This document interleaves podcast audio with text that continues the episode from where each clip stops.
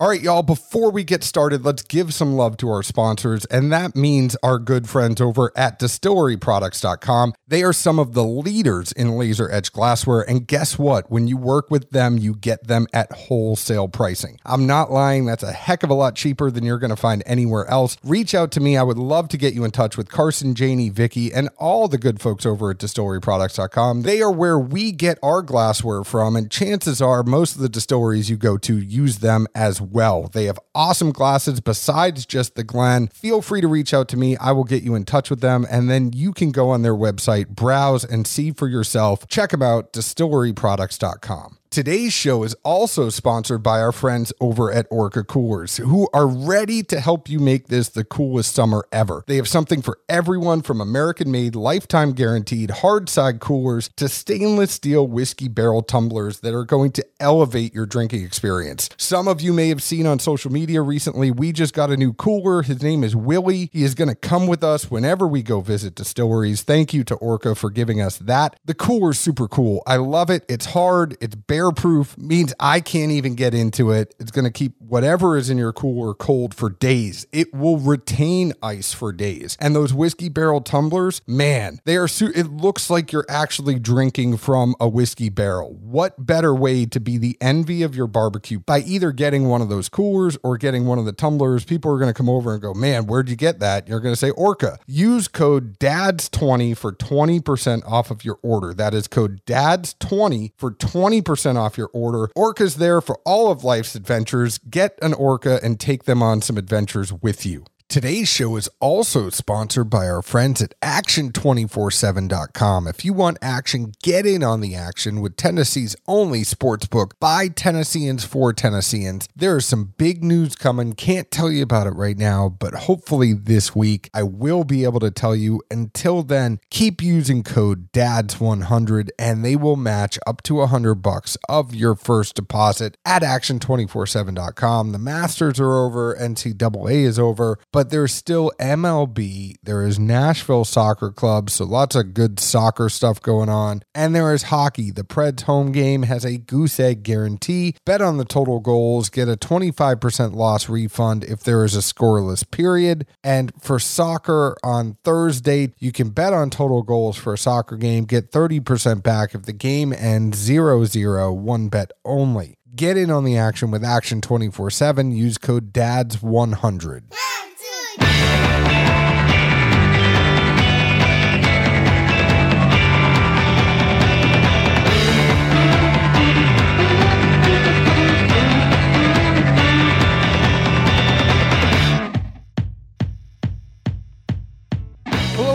Everyone. My name is John Edwards, and with me, as always, is Zeke Baker. And together we are the Dads Drinking Bourbon. Wherever you are, whatever time it is, thank you for making us a part of your day. How's that Mario Kart going for you, Zeke? Uh, strikes and gutters, gutters and strikes. I feel like a lot more of our listeners used to play us in Mario Kart, and I feel like you and I are holding on. I mean, Mario Kart gets me through a lot of calls. You get to use it during the day more than I do. I'm I'm pretty uh, busy and, and hands-on functioning uh, during those times, but I definitely use it in my uh, my late night watching TV, kind of uh, haphazardly and ready to pass out move. Like, all right, I'm gonna play a little bit of this, and it's gonna wind me right on down. It's when I'm editing and I'm wishing I was playing Mario Kart. How did you do on the, the NCAA's? I, I happened to see a pick or two, and I was randomly checking up on our uh, our own social media from time to time. Look like you you may have got a better two in there. I'm not gonna lie, I was really pulling for UCLA. That game against the Zags got me. I thought UCLA was going to pull that one out and it was going to be them against Baylor in the championship. I still think Baylor would have won. It was just the story of an 11 seed UCLA coming back and just killing it in the tournament. The UK transferred when a guy from Kentucky, yes, I'm sad he left, but the fact that he was doing so well at UCLA and had this tournament run. I was pulling for him. Timme and the Zags had something else to say, but then Timme was not there in the finals. That's what the hell. I mean, I don't know. I, I actually, in a, a strange enough uh, turn, I betted the women's games or game a little bit. Did you? Well, so uh, before the um, the Final Four, I, I happened to see Sports Center one night, and it was showing where in uh, South Carolina played Texas, and like completely, you know, just shut them down. I didn't even let them score for like the last like four or five minutes or some weird shit. And I was like, that's pretty strong D right there. So uh, I pull it up the day of the. Did they play Stanford? I can't remember who they played. Uh, but you could tell by like the the points lines as far as how big the spreads were and the payouts. A, what they expected the total points to be roughly, and then B, the margin of victory. So I kind of hedged it and I took the top two margin of victories bets and then the top two um, total points bets. So obviously I lost one, but won one. So ended up basically betting 100 to walk away with 150. I'll take being up 50 for a, a, a light day's work. Hey, anytime you're up, that's a good thing. I felt like it was deductive reasoning, and then for like a half, uh, an hour or so, I kind of got cocky, like I should look and do this in all the games, and I was like, no, no, no, no, you're not Rain Man. Just walk away there, dummy. 82, 82, 82, definitely 246 in total. But I am glad you are using Action 24 7. I hope you tell people to use code DADS100. I've already read the ad today, so I'm not going to go in depth. I did think it was interesting, though. A uh, random tangent I'll throw out there, just food for thought. You know, you talk about the the transfers. Apparently, that's why Roy Williams decided to hang it up from UNC. Really? Yeah, my boys was in town from school. We were uh, BSing about it Sunday night. He said that was the I don't know if it was like a public article or where it, or interview it or something, but that was really the driving force behind him deciding to hang it up. Was just everything had become so fickle it, it, was much more of a me game than a team game. And, you know, they, they'd lost that five star recruit they had, the freshman during the tourney. He'd already gone to the portal, announced he was transferring. He said, you know, it, it, it it's just not the game I kind of grew up playing and know how to play and expect kids to play. It's all about me now. If they don't get to start right away or get enough time or, you know, all the things these prima donnas expect, they're not willing to work for it or ride it out or even earn it they're just going to go to the next school that'll give it to them. But at the same time, here's what I will say in this day and age in which these universities are making millions of dollars off of these kids off of licensing rights to video games, licensing rights to merchandise, TV deals. Like they are making money off of these kids, and these kids are getting an education, which, yes, that is a great thing to get a free education. If you're looking at it on that scale, you know, one side is lopsided. The university is making far too much money off these kids than the kids are making themselves damn right you got to look out for yourself. And Roy Williams should know that. Roy Williams should know that this is a business the schools do not look at this like anything else than a business to these kids. They say they're there to help. They constantly say it is the student athlete and they say student athlete instead of athlete. But we all know how some of this stuff goes. We all know how basketball is going to be a one and done or they're going to try to get theirs. I, mean, I don't think it's a school issue. And clearly, these kids aren't really going to any school or any schools, as the case may end up being, for an education. I think think the problem is the NCAA doesn't have a backbone anymore, and they're letting all these kids go into the portal and do whatever they want. Well, you just got to pay the kids. That's it. They would still leave if they're not getting the spotlight on them and not getting the guaranteed big boy NBA money, I, I don't think it's going to make a difference in this scenario. This kid, I, I, I don't, are kids. I don't want to pinpoint one person. I, I don't think it's about the money. It's all about the attention and the getting to go pro. And that's why you're seeing, I think, so many more of these smaller programs now being, you know, decent to somewhat good because a five star recruit can go there and be the only fish in the pond. If anybody comes to a game to watch, they're coming to see them there's zero competition versus trying to have a team effort with all four and five stars under the same roof, where then you have to compete for time, compete for attention, actually compete to look good and stand out. And they're just all taking the low road, man. I don't know. For me, I'd rather go to a big pond and find a way to stand out and then have somebody say, look at him. He might get 10 minutes a game, but he dominates people don't realize sometimes you got to stay sophomore, junior year. Sometimes it's not a one and done, but your odds of getting hurt in basketball are infinitely smaller than your odds of getting hurt in football. Well, plus, you know, I think it's, you know, like applicable to play other areas.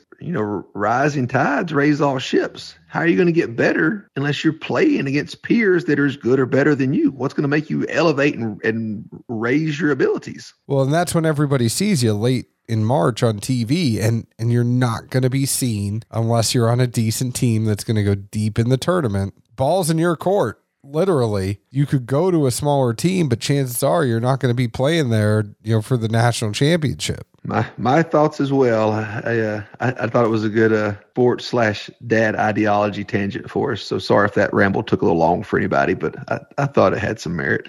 No, I mean I think it's fair enough. I just think that they should pay the kids. I mean, I oh, think oh, that has something to do with it. They've all been getting money for way too long. Just let them get it, tax it, and let's keep going. Let's not kick kids out of school and take away their eligibility if somebody takes them to dinner. That is the biggest line of bullshit I've ever seen. Kid signs an autograph, somebody slips him a hundo, and then he loses his eligibility. While the the school can make an exact replica of the person in a video game, make millions of bucks off of them. That's bullshit. Yeah, I've never been a fan of that. Anyways, we're drinking tonight. We already have been. We are drinking Castle and Key Restoration Rye Batch 1. Zeke, this is something that I bought for us. They did not send this to us. I bought it. It is 63% rye, 20% malt, 17% yellow corn. Comes in at 103 proof. It's three years old, and the MSRP is $39.99. Rather unique mash bill, right? very unique mash bill. And this was something that Marianne set up you know, while she was still there. So this was the brainchild of Marianne Eaves. It's not going to be that MGP 95.5. And I think that a lot of the Kentucky ryes are more in the 50s for the rye and then have other mash bills. You know, this 63% rye is pretty unique. It has a high malt content, which is pretty unique, opposed to the you know the malt content being higher than the corn. So all in all, you're doing things differently. Interested in what you think about it? Yeah, I mean, as best I can remember, place off the top of my head, the majority are of you know are a textbook, so to speak. Kentucky rye would be just barely above the fifty-one percent on the rye. The corn pretty close to it, and then your barley's probably five, ten tops, but I would guess it's in the five-ish range. Hundred percent. Nose wise, um, I just kind of picked up a dull, sawdusty mint, is really how I described it. Again, I tasted this first and kind of moved back to the nose as we were BSing earlier. That was a, a good chance to get a, a second take on this one. Palate wise, I thought it was young corn forward. And then from there, it kind of progressed back to what I got on the nose as far as just kind of a dull, sawdusty mint. Towards the back end, it seemed to be kind of like a, a powdery marshmallowish flavor that I picked up right at the finish and, and kind of going along with that powdery element. It, it left what I thought was like a chalky residue behind as a, more of a remnant than a finish, I would say. But that's kind of what was there on the back end for me.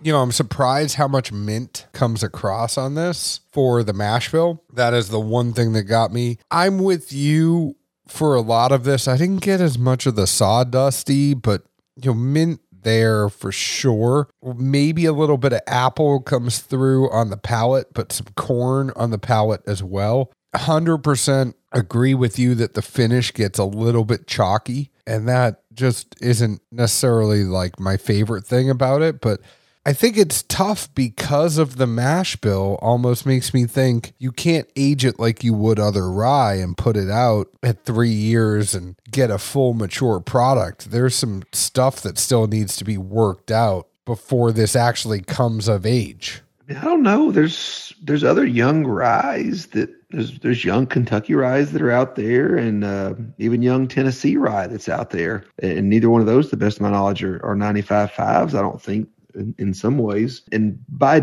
sawdust, it wasn't like that kind of flavor, but it's just kind of, you know, some younger stuff, or especially some of the craft younger stuff. When you pick up a flavor, it's just kind of dull. It's not vibrant. To me, that's kind of sawdusty. Like it's just kind of all around you and you, you sense it, but it's not like all up in your face. It's just kind of like of an, an aura that carries about itself, but without being like overly pungent or something along those lines. Fair enough. I mean, it's got a lot of promise. I just don't like chalky mouth feels. I don't mind the mint because it's not as pronounced as like a 95.5 mint would be. So it, it's there, it's mint. We're saying it's mint, but for me at least, it's not as heavy as some of that other stuff would be. It's a softer rye than some of the other ryes I've had. I'm not sure what causes that chalkiness in this, and I just wish it wasn't there. Me either, because I mean, I even got corn is the first thing I picked up on the very front end. And kind of the other thing I thought about kind of tinkering and looking at this and taking some notes here and there. Um, you know, back to some of the conversations we'd had in the past with, you know, Sean Josephs of Pinhook. He's always had super high praises for the, the Castle and Key uh, tasters and blending team.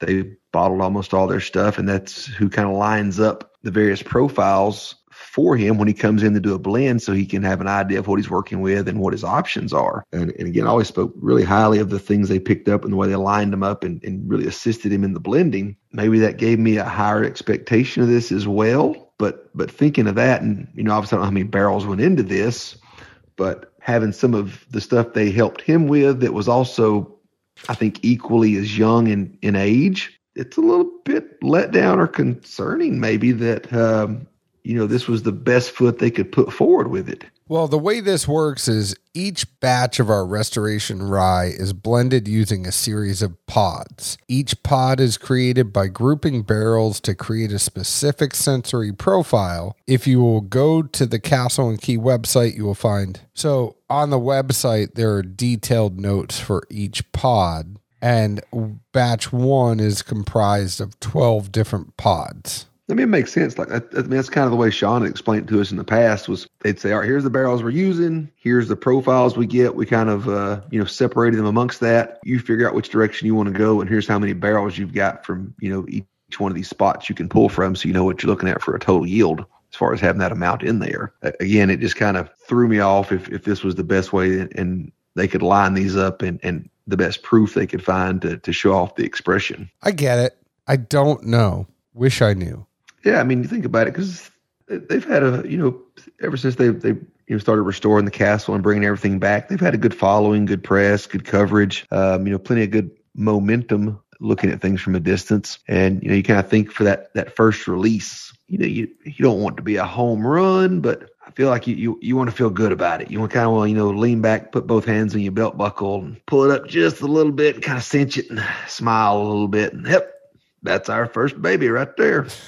I agree. Anyway, I'd, I'd probably get this at a bar. I'd try it. You know, for the price, it's not going to be outrageous. I'd want to know about it. I'm interested in how batches two and three go. You know, first, you're working out those kinks. You're going to get that feedback. And we kind of had sat on this for a minute. I thought you had the sample. You didn't have the sample. So I got you another sample of it. So at this point, I would be interested in thinking what they they thought of in uh, batch two and three. And I mean, I'm not going to say no to this. I'm not going to say go ahead and pass on this. I think it's got a lot of promise. I'm just wondering as they do it more, it's their own distillate. It's the first time they're releasing their own distillate. I'd be interested to see how this progresses.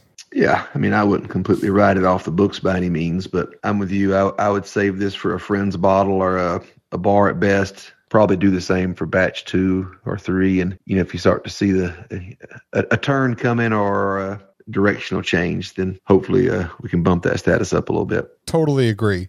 Go ahead and find us on Facebook at Dad's Drinking Bourbon, Twitter at Bourbon Dads, Instagram at Dad's Drinking Bourbon. Thank you for listening to this podcast. Please leave us an open and honest review like we leave open and honest reviews about the whiskey we drink. Zeke, where else can the folks find us? Good old Nashville, Tennessee. Cheers. Ciao.